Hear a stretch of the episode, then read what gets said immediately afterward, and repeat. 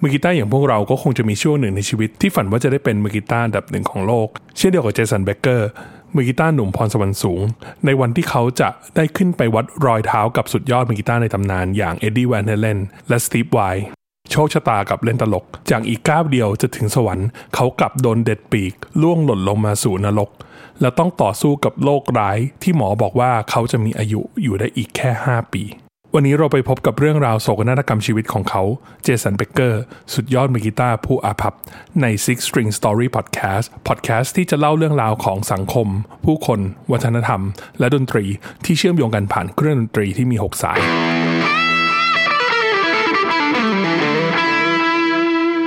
สวัสดีครับทุกคน ผมพีครับ แล้ว Six String Story Podcast ก็กลับมาแล้วนะครับ EP นี้เนี่ยเราจะมาพูดถึงเรื่องราวชีวิตของเจสันเบเกอร์นะครับ ซึ่งเจสันเบเกอร์เนี่ยเป็นมือกีตาร์คนหนึ่งที่ผมชอบมาก ๆ เลยนะครับ ตอนที่ผมเริ่มเล่นกีตาร์มาสักพักเนี่ยผมก็มีโอกาสได้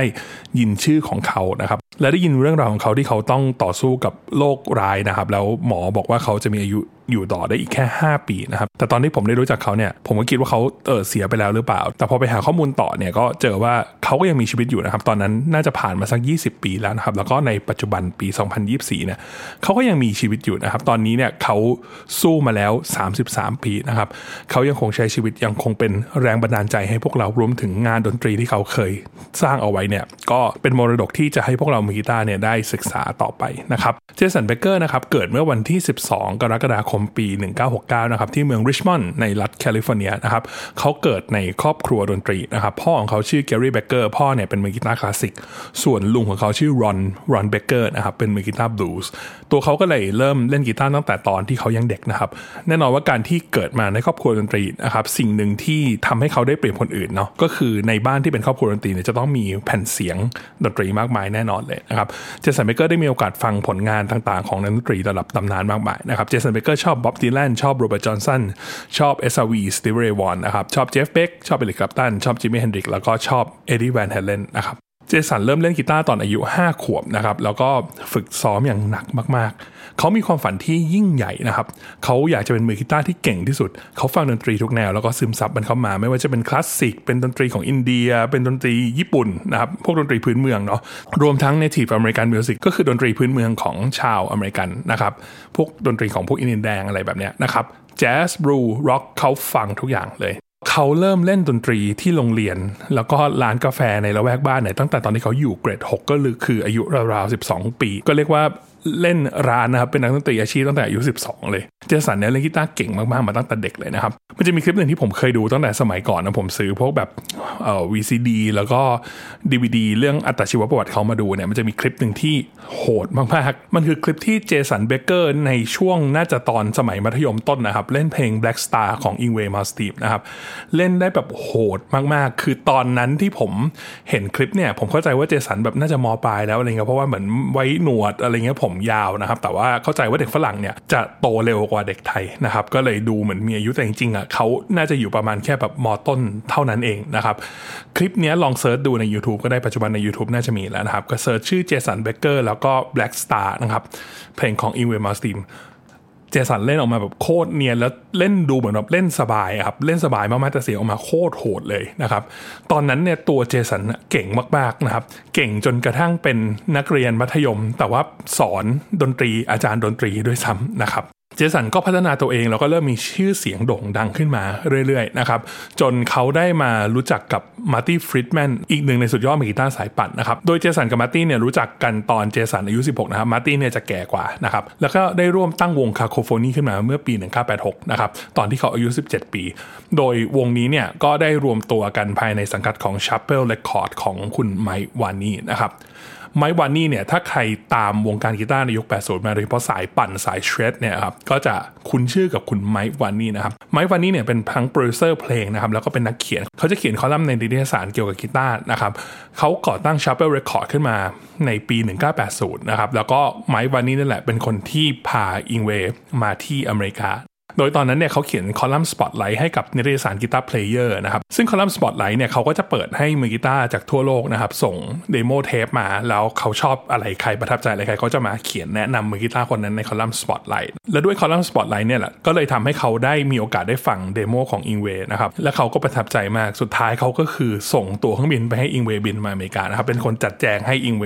บินมาอเมริกา แล้วก็ทำวงให้กับ Yngwie ในนามชื่อวงว่า Steeler นะครับซึ่ง Yngwie อยู่กับ Steeler แล้วก็ออกไปอยู่กับ Alcatrazz แล้วก็ออกมาเป็นศิลปินเดี่ยวในนาม Yngwie Malmsteen นะครับซึ่งจุดกำเนิดของตำนานของ Yngwie Malmsteen เนี่ยก็คือไมค์วาร์นีย์นี่แหละ นอกจากนั้นนะครับวงอื่นๆ ในตำนานอย่าง Racer X Hawaii ซึ่งเป็นวงเก่าของมาร์ตี้ฟรีดแมนนะครับสุดยอดมือกีตาร์อย่าง Tony MacAlpine Vinnie Moore Richie Kotzen Michael Lee Firkins นะครับก็โด่งดังมากับค่าย Shrapnel Records นี้นะครับ Cacophony ของเจสันเบเกอร์และมาร์ตี้ฟรีดแมนเนี่ยก็ออกอัลบั้มมา 2 อัลบั้มนะครับคือ Speed Metal Symphony ในปี 1987 นะครับและ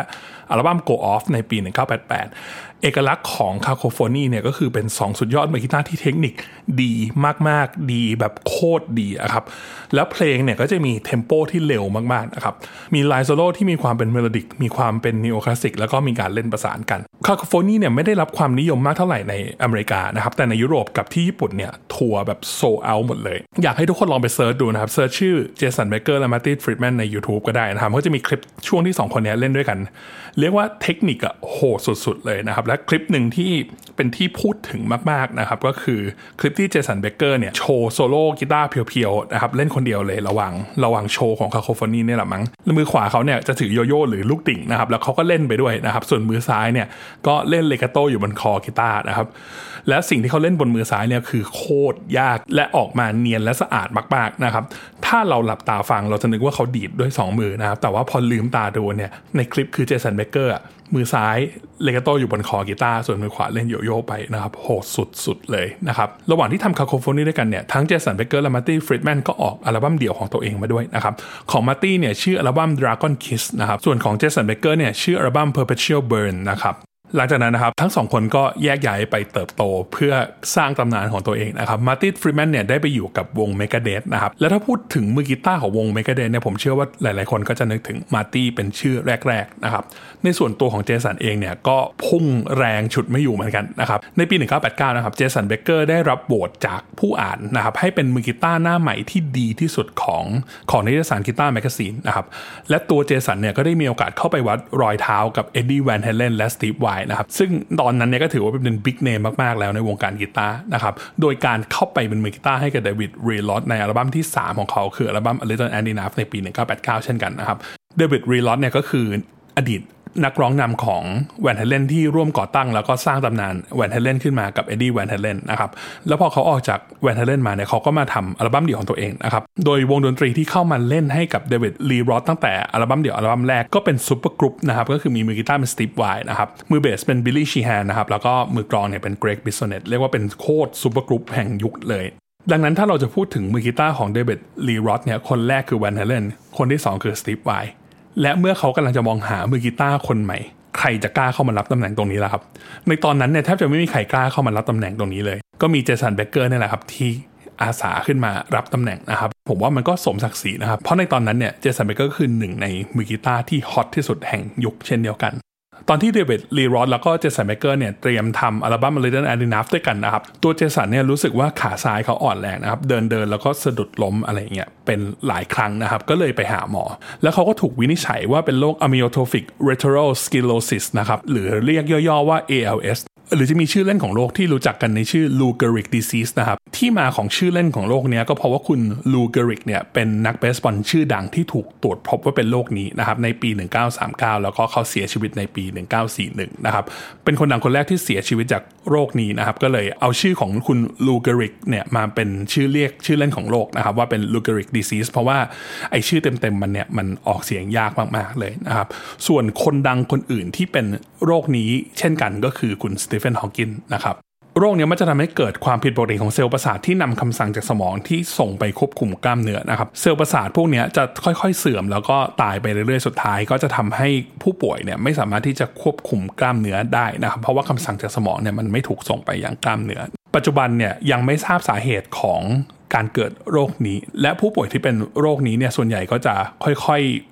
กล้ามเนื้ออ่อนแรงไปทีละส่วนนะครับ เป็นที่ขาก่อนแล้วก็ลามขึ้นมาที่แขนอะไรแบบนี้นะครับแล้วสุดท้ายก็จะขยับตัวไม่ได้ แล้วก็เสียชีวิตในที่สุดเพราะว่าระบบต่างๆ ในร่างกายมันล้มเหลวเพราะว่ากล้ามเนื้อมันไม่ทำงานนะครับในตอนที่เจสันถูกวินิจฉัยว่าเป็นโรค ALS เนี่ยนะครับหมอบอกกับเขาว่าเขาจะมีชีวิตอยู่ได้อีก 5 ปี แล้วก็ไม่ต้องพยายามเปลี่ยนเรื่องอาหารการกินหรืออะไรทั้งสิ้นนะเพราะว่ามันไม่ช่วยอะไรหรอก ครอบครัวของเจสันเนี่ยก็ช็อกกันไปหมดเลยนะครับ แต่ตัวเจสันเนี่ยยังกำลังใจดีอยู่นะครับ ยังมองโลกในแง่ดีเขายังหัวเราะอยู่เลยแล้วพูดว่า no way I have things to do and I'm invincible แปลเป็นไทยก็คงประมาณว่าไม่มีทางหรอกผมยังไม่ตายง่ายๆหรอก ผมมีสิ่งที่ต้องทำอีกมากมาย และผมอยู่ยงคงกระพันหลังจากที่ถูกตรวจพบว่าเป็น ALS นะครับ ตัวเจสันเนี่ยก็เดินทางไปแวนคูเวอร์ที่แคนาดาเพื่ออัดเสียงอัลบั้ม A Little Ain't Enough กับเดวิดลีรอธ มือกีตาร์ที่เข้ามาบันทึกเสียงในอัลบั้มนี้นอกจากเจสันเบเกอร์ก็จะมีสตีฟฮันเตอร์อีกคนหนึ่งนะครับ ที่เป็นมือกีตาร์ห้องอัดตัว top ๆในยุคนั้นเลยนะครับ โดยสตีฟฮันเตอร์เนี่ยก็จะเล่นพวกสไลด์แล้วก็พวก rhythm guitar เจสันก็จะเล่นโซโล่ซะเยอะเนาะแต่ระหว่างการอัดเสียงเนี่ยเจสันเบเกอร์ก็เจอว่าอาการกล้ามเนื้ออ่อนแรงของเขาอะมันเริ่มลามไปที่ส่วนต่างๆของร่างกายแล้วนะครับ แล้วก็เริ่มไปที่มือด้วย เจสันเนี่ยอัดเสียงด้วยมือที่สั่น ตลอดเลยนะครับ เริ่มควบคุมมือไม่ได้ เขาจะต้องเปลี่ยนสายกีตาร์ให้เป็นเบอร์เล็กลงเพื่อทำให้เล่นง่ายขึ้น แต่สิ่งที่เจสันบอกว่าเขาต้องเล่นให้ง่ายขึ้นแล้ว ถ้าลองไปฟังกันดูนะครับ เราจะยังพบว่าสิ่งที่เขาเล่นมันโคตรยากเลย ยากมากๆนะครับ ผมชอบเพลง It's Showtime มาก ๆ เป็นเพลงหนึ่งที่แบบ ไม่ค่อยได้ยินเจสันเล่นแบบเนี้ยนะครับ ก็คือมันมีกลิ่นอายของพวก country พวกอะไรอย่างนี้อยู่แต่ว่าโซโล่กีตาร์นี่ปั่นกระจายโหดมาก ๆ เลยนะครับ ระหว่างขั้นตอนการอัดเสียงนะครับ เจสันเดินสะดุดล้มหลายครั้ง แต่เขาก็ยังหัวเราะอยู่นะครับเพราะคิดว่าเออเดี๋ยวมันก็คงหายนั่นแหละ มันมีอยู่คืนหนึ่งนะครับ ที่เจสันเนี่ยนอนหลับแล้วก็ฝันว่าเขาวิ่งอยู่ พอเขาตื่นขึ้นมาเขาก็เลยลืมไปเลยว่าเขามีอาการขาอ่อนแรง แล้วเขาก็เลยเดินได้ปกติเลยนะครับ จนกระทั่งเขาคิดขึ้นมาได้ว่า เออ ขาเขาอ่อนแรงอยู่นี่ว่าเขาก็เลยสะดุดแบบขาพันกันแล้วก็ล้มลงไปเลยนะครับเขาก็ยังบอกว่าเออเนี่ยเขายังรู้สึกเลยว่าเออจิตเป็นนายกายเป็นบ่าวอะถ้าเราเชื่อว่าเราสบายดีเราก็สบายดีอะไรอย่างเงี้ยนะครับ มันก็ทำให้เห็นว่าเจสันเบเกอร์เป็นคนที่คิดบวกมาก ๆเลยนะครับ แล้วก็พร้อมต่อสู้กับโรคร้าย สุดท้ายอัลบั้ม Little and Enough เนี่ยก็ได้ออกมาเมื่อวันที่ 15 มกราคมปี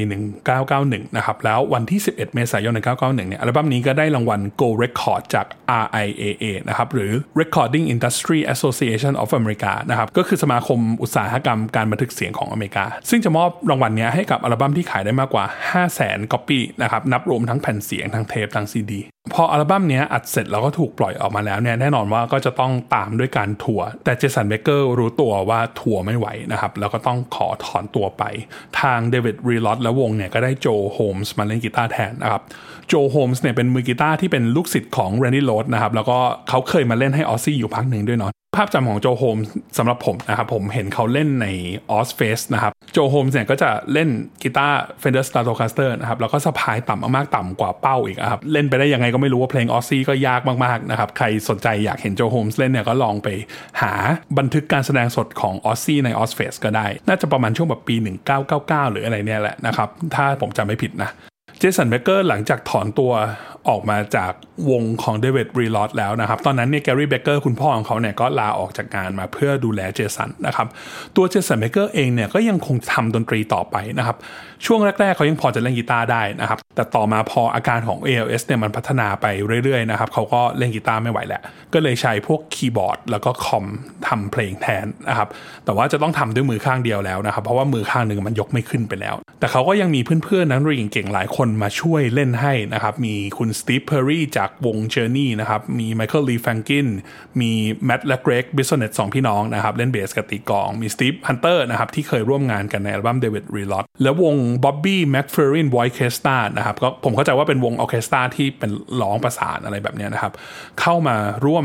ทำเพลงกับเขาด้วยนะครับ แล้วก็ได้คุณไมค์เบเมสเดอร์เฟอร์กับแดนอัลวาเรซสองคนนี้มาช่วยทำอัลบั้มให้เสร็จนะครับ โดยการใช้พวกคอมพิวเตอร์ทำนะครับ ก็เข้าใจว่าเป็นการพวกโปรแกรมเสียงอะไรต่างๆนะครับ ในยุคปัจจุบันเราจะมองว่าเออมันมันไม่ยากแล้วทำง่าย ๆ แต่ว่าในช่วงยุค 90 เนี่ยไม่ง่ายเลยนะครับ เพราะข้อจำกัดทางเทคโนโลยีและการแซมปลิ้งอะไรพวกนี้มันยังมีเยอะมากก็เรียกว่าต้องเอาผู้เชี่ยวชาญมาช่วยทำสุดท้ายเจสันเบเกอร์ก็ทำเพลงจนเสร็จนะครับ แล้วก็ปล่อยอัลบั้มออกมาในชื่อว่า Perspective ซึ่งอัลบั้มนี้ถูกปล่อยมาที่ญี่ปุ่นนะครับในปี 1995 นะครับแต่ต่อมาในปี 2001 นะครับอัลบั้ม Perspective เนี่ยก็ถูกเอามาปล่อยผ่านค่าย Warner Brother อีกทีนะครับ ตรงนี้เนี่ยเป็นความช่วยเหลือของ Eddie Van Halen นะครับเดี๋ยวเราจะเล่าเรื่องนี้ต่อไปนะครับ เพลงเด็ดในอัลบั้มนี้ก็คือเพลง Serrana นะครับ เพลงนี้เนี่ยในอัลบั้มอะมันเป็นเวอร์ชันที่เขาเล่นกีตาร์ไม่ได้แล้ว มันก็ไม่ได้ถูกเล่นโดยกีตาร์นะครับ แต่ถ้าใครไป search เพลงนี้ Serrana เนี่ยใน YouTube นะครับ มันจะมีคลิปสมัยที่เขายังเล่นเพลงนี้ได้อยู่นะครับ มันเป็นเพลงที่เขาแบบ sweep picking อะโหดมากๆนะครับ เร็ว สะอาดเล่นได้หมดจดมากๆเลยนะครับมันจะมีคลิปที่เขาเล่นเพลงนี้อยู่ในหลายเวอร์ชันมากๆเลยแม้ว่าอาการของ ALS จะแย่ลงเรื่อยๆนะครับแล้วก็ความสามารถในการใช้ชีวิตของเจสันเบเกอร์เนี่ยก็จะถูกโรคร้ายเนี่ยริดรอนออกไปเรื่อยๆนะครับแต่เขาก็ยังกำลังใจดีอยู่นะครับอย่างที่เขาเป็นมาตลอด แต่ครั้งแรกที่เจสันเบเกอร์เล่าว่าเขาคิดว่าเขาจะต้องตายแล้วเนี่ยมันก็คือตอนที่เสียงของเขาค่อยๆ เบาลงเรื่อยๆ คือกล้ามเนื้อมัดใหญ่ๆเนี่ยอย่างแขนขาอะไรอย่างเงี้ยมันก็จะสูญเสีย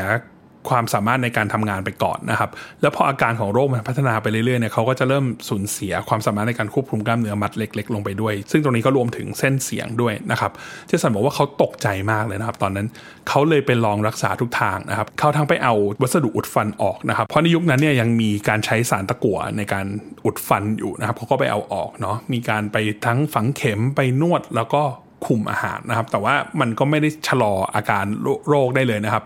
โรคมันก็พัฒนาต่อไปเรื่อยๆ สุดท้ายเจสันก็เลยตระหนักได้ว่าเขาต้องการพระเจ้า เขาบอกว่าเขาไม่เคยเชื่อในพระเจ้าเลย เพราะคิดว่าเขาจะไปรู้จักสิ่งที่มันไม่มีใครรู้จักได้ยังไงอะแล้วก็คนที่เชื่อในพระเจ้าเนี่ยส่วนมากก็จะเป็นพวกแบบเนิร์ดแล้วก็แบบน่ารำคาญแล้วก็ชอบตัดสินคนอื่นเขาคิดว่ามันก็ต้องเป็นคนไอ้พวกเนิร์ดแบบนี้แหละ ถึงจะเข้าใจเรื่องของพระเจ้าและจิตวิญญาณได้นะครับเขาเคยอ่านพระคัมภีร์ใหม่นะครับ แล้วก็พออ่านจบแล้วเนี่ยก็คิดว่าเออพระเจ้าของคริสต์ที่ถูกเขียนไว้ในพระคัมภีร์ใหม่เนี่ยเป็นพระเจ้าที่สมบูรณ์แบบมากๆ แต่เขาไม่เคยคิดว่าตัวเองจะไป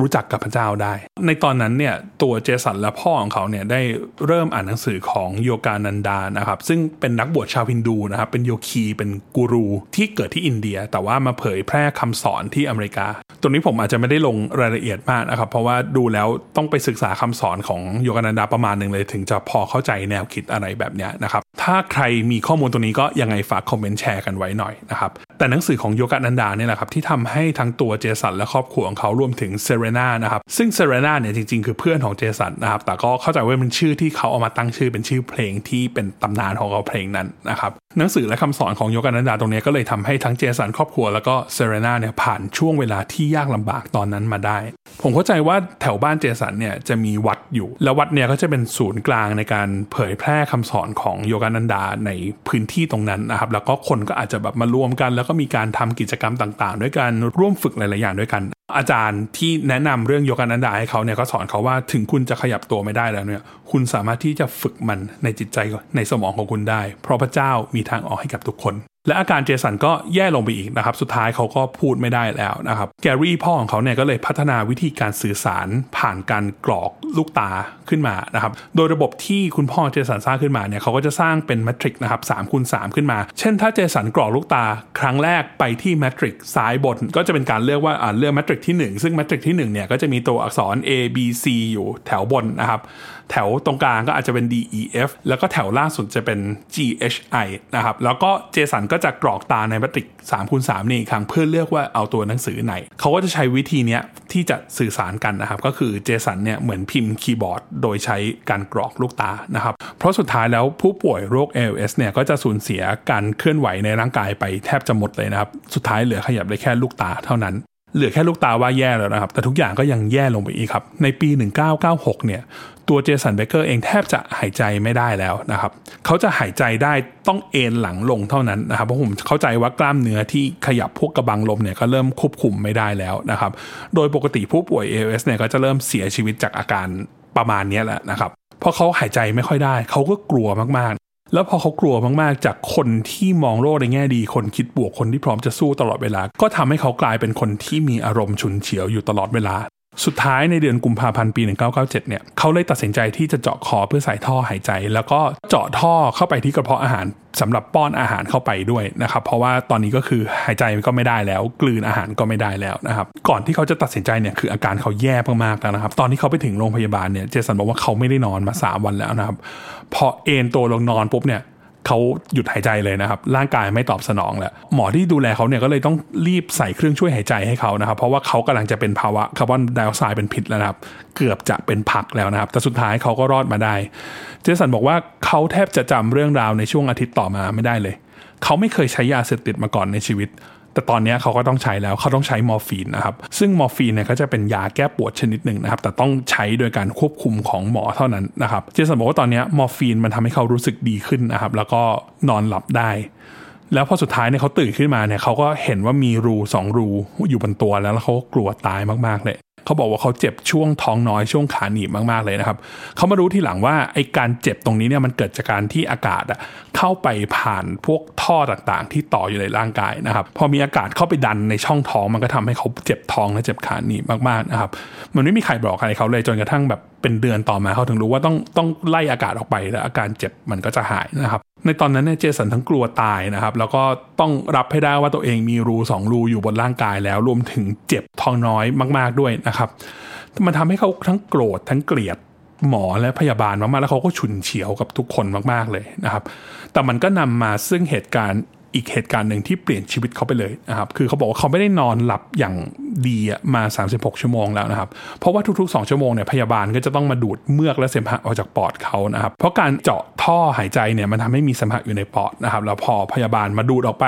เขาก็จะไอ แล้วพอไอแล้วเขาก็จะเจ็บท้องน้อยและขาหนีมากๆ มันเจ็บจนแบบเขาคิดว่าถ้าโดนอีกทีเขาคงไม่รอดแล้วนะครับ ตอนนั้นเนี่ยเป็นเวลาตีสี่แฟนเขาอะ หลับอยู่ เพราะว่าดูแลคนป่วยก็เพลียมากไม่ตื่นแน่ๆ แล้วพยาบาลเนี่ยก็เดินเข้ามาเพื่อที่จะดูดเมือกดูดเสมหะออกไปนะครับ พยาบาลเนี่ยรู้ว่าเจสันไม่อยากโดนดูดเมือกอีกแล้วนะครับ แต่พยาบาลก็แบบอารมณ์มองที่เจสันแล้วก็แบบฉันรู้ว่าเธอไม่อยากโดนนะแต่ว่าอันนี้ก็เป็นหน้าที่ของฉันนะแล้วจะให้ฉันทำยังไงอะ่ะแล้วก็จัดการดูดเสมหะออกไปจาก ปอดของเจสันนะครับ พอโดนดูดเสร็จเนี่ยเจสันมีความรู้สึกว่าแบบความมืดมิดมันแผ่ไปทั่วไปเลยนะครับ แล้วก็กำลังคิดว่าเหมือนชีวิตเขาเนี่ยมันกำลังจะหลุดออกไปจากร่างกายแล้วนะครับเขารู้สึกว่าตาของเขายังลืมได้อยู่ แต่เขาไม่รู้สึกถึงกล้ามเนื้อสักมัดในร่างกายเลย รู้สึกว่าร่างกายมันไม่ใช่ของเขาแล้ว ทุกๆอย่างเหมือนกำลังจะดับลงไป แล้วเขาก็ค่อยๆ ได้ยินเสียงของคนที่เขารักเนี่ยเรียกจากที่ไกลๆ ระหว่างช่วงเวลาแห่งความเป็นความตายตรงนั้นเนี่ยเจสันได้รู้สึกถึงพลังบางอย่างขึ้นมา เขาคิดว่ามันคือพลังแห่งความรัก มันคือพลังแห่งปัญญาความรู้ทั้งหมดเนี่ยมันพรั่งพรูออกมา และในหัวใจของเขาอะมันก็มีคำพูดที่แวบขึ้นมาว่าพระเจ้า ผมยังไม่พร้อมที่จะจากไป หลังจากนั้นเขาก็รู้สึกว่าชีวิตอะมันกลับมาสู่ร่างกายของเขานะครับ ลูกตาของเขาเนี่ยเหลือกขึ้นไปอย่างควบคุมไม่ได้เลย เขารู้สึกว่าพระเจ้าได้ทำให้เขาเห็นสวรรค์ ตอนนั้นเนี่ยเจสันก็เลยนึกถึงสิ่งที่เขาอยากทำที่สุดนะครับ ก็คือการเล่นกีตาร์เขาสร้างกีตาร์แล้วก็มือที่เล่นกีตาร์ได้ขึ้นมาในใจของเขา แล้วเขาก็ได้ยินเสียงดนตรีที่สวยงามที่สุดเท่าที่เขาเคยได้ยินดังขึ้นมา เสียงดนตรีนั้นน่ะ เข้าไปอย่างที่หูของเขา เจสันบอกว่าพระเจ้าได้แสดงให้เห็นถึงศักยภาพที่มนุษย์เรามี ทุกคนทำงานกันมาอย่างหนักมากๆ แต่ทุกคนก็มีเพดานและกำแพงที่ก้าวข้ามไม่ได้ แต่ถ้าเราเชื่อในพระเจ้า เราจะไม่มีข้อจำกัดใดๆอีกต่อไป เจสันบอกว่าหลังจากที่พระเจ้าสอนสิ่งเหล่านี้ให้กับผม ลูกตาผมก็เหลือกกลับลงมา ผมลืมตาขึ้นมาก็เห็นแฟนของผมนอนอยู่ และเจสันก็ได้ตระหนักถึงสิ่งที่ยิ่งใหญ่ที่พระเจ้ามอบให้เขา เจสันบอกว่าเขาถูกเติมเต็มไปด้วยความรัก เขาพยายามจะนึกถึงความโกรธ ความเจ็บปวดที่เขามีก่อนหน้านี้ แต่ว่าไอความรู้สึกเหล่านั้นนะมันหายไปหมดแล้ว หลังจากนั้นพยาบาลก็เดินเข้ามา แฟนของเขาก็ตื่นขึ้นมา แสงยามเช้าก็ค่อยๆ สาดเข้ามาในห้อง ทุกคนมีรอยยิ้มให้กัน เจสันได้คุยกับหมอและพยาบาลและสุดท้ายก็กลายเป็นเพื่อนกัน จสันบอกว่าหลังจากนั้นเนี่ยด้วยความเชื่อในพระเจ้า ความรัก การดูแลของครอบครัวและเพื่อนเนี่ยทำให้ทุกๆ อย่างค่อยๆ ดีขึ้นเรื่อยๆนะครับหมอว่าอยากให้เจสันใช้ชีวิตต่อในโรงพยาบาลนะครับแต่ว่าแม่ของเขาเนี่ยก็ไม่ยอมนะครับสุดท้ายก็พยายามต่อสู้จนได้พาเจสันกลับไปอยู่ที่บ้าน หลังจากกลับไปอยู่ที่บ้านแล้วเนี่ยเจสันเบเกอร์ได้ออกอัลบั้มมาอีก 2 อัลบั้มนะครับซึ่งอัลบั้มทั้งสองอัลบั้มเนี้ยมันมีเสียงกีตาร์ของเจสันเบเกอร์อยู่นะครับเพราะมันมาจาก demo ที่เขาเคยทำไว้ โดยอัลบั้มแรกคือ Raspberry Jam ออกมาในปี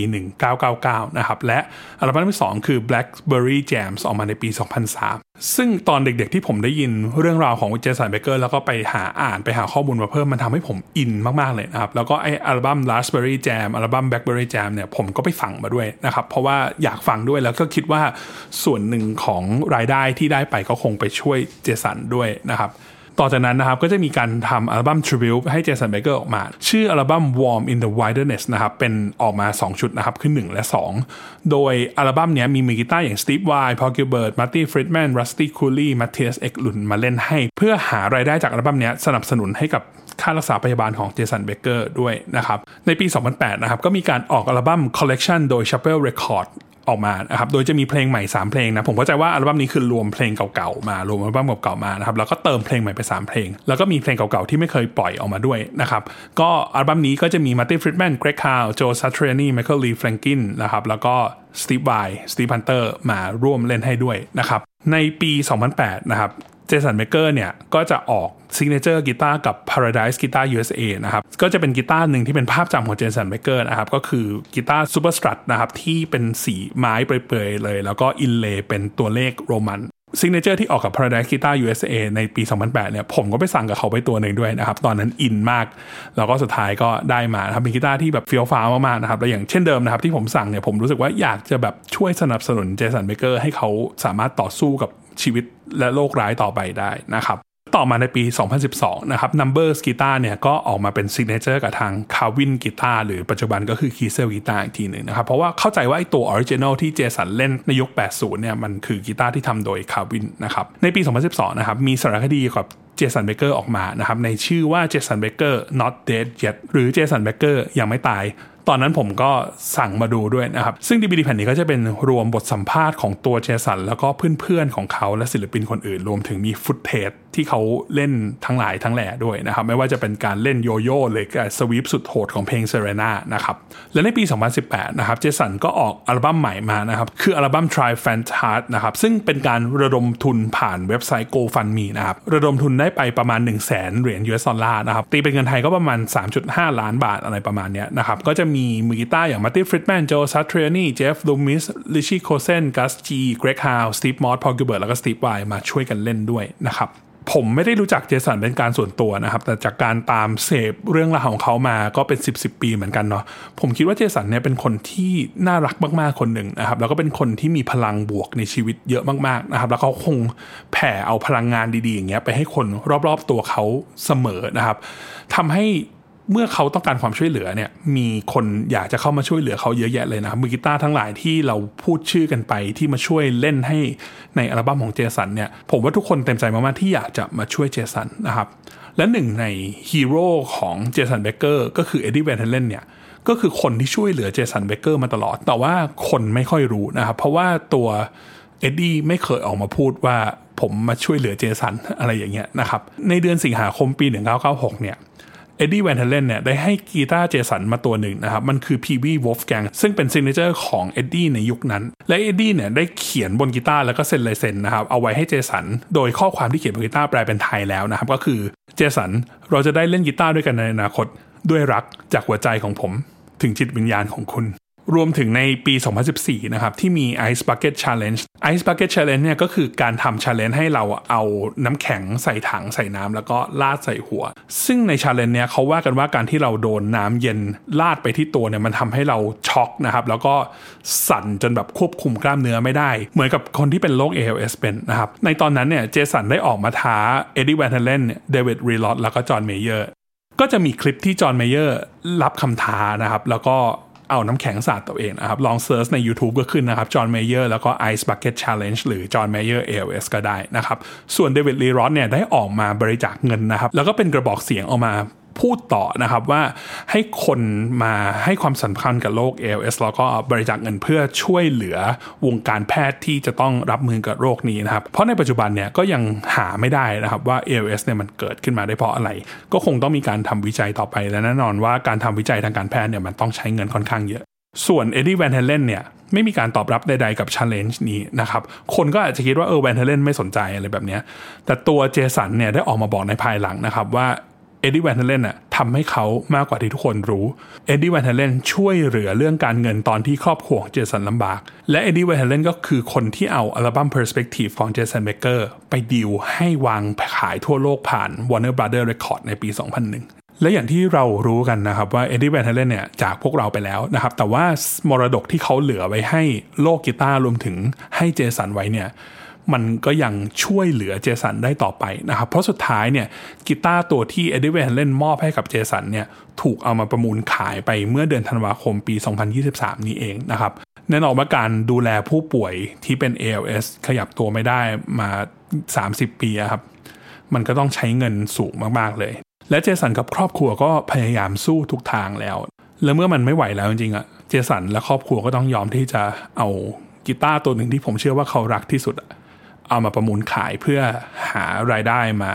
ดูแลตัวเองนะครับ สุดท้ายกีตาร์ตัวนี้ถูกประมูลจบไปที่ราคา 1 1 0 0 0 0 US ดอลลาร์นะครับ ตีเป็นเงินไทยก็น่าจะร่วมๆ 4 ล้านบาทนะครับ ซึ่งตรงนี้ก็มีข้อมูลว่าค่ารักษาของเจสันเบเกอร์ที่เป็น ALS เนี่ย มันจะอยู่ราวๆ 1 0 0 0 0แสนเหรียญต่อปีนะครับ แล้วก็รักษามาแล้ว 33 ปีนะครับ ก็เรียกว่ากีตาร์หนึ่งตัวเนี่ยก็ทำให้เจสันเบเกอร์เนี่ยมีค่าใช้จ่ายที่จะรักษาตัวเองต่อไปอีก 1 ปีเป็นอย่างน้อยนะครับ จากวันที่หมอบอกว่าเจสันเบเกอร์จะอยู่ได้อีก 5 ปี ตอนนี้ผ่านมาแล้ว 33 ปีนะครับ ปัจจุบันเขายังมีชีวิตอยู่ ยังสู้ยังใช้ชีวิต ยังมีความสุขยังทำดนตรี และเรื่องราวของเขาก็น่าจะเป็นแรงบันดาลใจให้กับพวกเราหลาย ๆ คนที่ชีวิตมันก็ไม่ได้สวยงามเนาะผมไม่อยากจะบอกว่าให้เราไปมองว่าเจสันลำบากกว่าเรา เขายังสู้เลยทำไมเราไม่สู้อะไรแบบนี้นะครับ ผมว่ามันมันก็ไม่ใช่มุมมองที่ถูกซะทีเดียว เพราะว่า ชีวิตของแต่ละคนมันไม่เหมือนกันนะครับ แต่อย่างน้อยเราก็เห็นว่าชีวิตที่มันเหมือนดังโศกนาฏกรรมของเขาที่เขาเลือกไม่ได้แต่เขาก็ยังเลือกที่จะสู้ เลือกที่ยังจะมีชีวิตอยู่เลือกที่ยังจะสร้างดนตรีที่เขารักต่อไปเรื่อยๆ แล้วผมก็หวังว่าเรื่องราวของเจสันเบเกอร์เนี่ยจะเป็นแรงบันดาลใจให้ทุกคนต่อสู้กับชีวิตต่อไปนะครับ ส่วนใครที่อยากจะช่วยสนับสนุนเจสันเบเกอร์นะครับ ก็เข้าไปที่เว็บของเจสันเบเกอร์ก็ได้นะครับ แล้วก็เข้าไปที่ส่วนของ shop นะครับ มันจะลิงก์ไปที่shop ใน eBay ของเจสันเบเกอร์นะครับ ก็จะมีทั้งอัลบั้มทั้งหลายของเขาขายอยู่นะครับ มีโปสเตอร์ มีเสื้อ มี pick มี merchandise อื่นของเจสันขายอยู่นะครับ ก็เข้าไปช่วยกันซื้อได้นะครับ ผมเชื่อว่ารายได้ตรงนี้ก็จะเป็นส่วนหนึ่งที่ไปช่วยจุนเจือการรักษาตัวของเจสันเบเกอร์และครอบครัวนะครับรวมถึงกีตาร์ Kiesel signature number ของเจสันเบเกอร์นะครับ ผมก็เชื่อว่าส่วนหนึ่งของรายได้ก็จะถูกส่งต่อไปยังเจสันเบเกอร์ด้วยนะครับอีพีนี้ก็น่าจะประมาณนี้นะครับ กับเรื่องราวของสุดยอดมือกีตาร์คนหนึ่งแห่งยุคนะครับ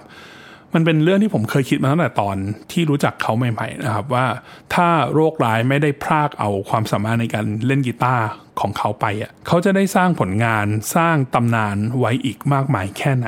แต่มันก็คงเป็นเรื่องที่หาคำตอบไม่ได้เนาะแต่ยังไงผมก็อยากจะเอาเรื่องราวของเขาคนนี้มาให้ทุกคนได้รู้จักกันนะครับอีพีนี้ลาไปก่อนครับ เดี๋ยวเจอกันใหม่อีพีหน้าครับ